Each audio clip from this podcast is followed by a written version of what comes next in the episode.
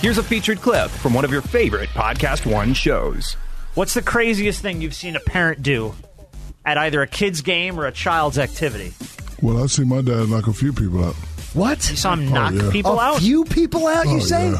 All day, every day.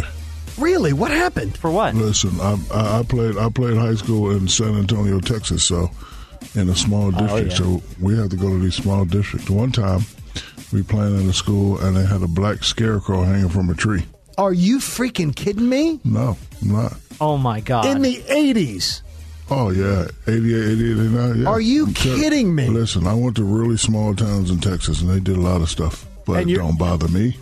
But, you- but, you, believe but, it. it, but it bothered, uh, it oh, bothered yeah. the pop. Oh yeah. To hear more, click on the full show link in the Podcast One app or go to podcastonesports.com.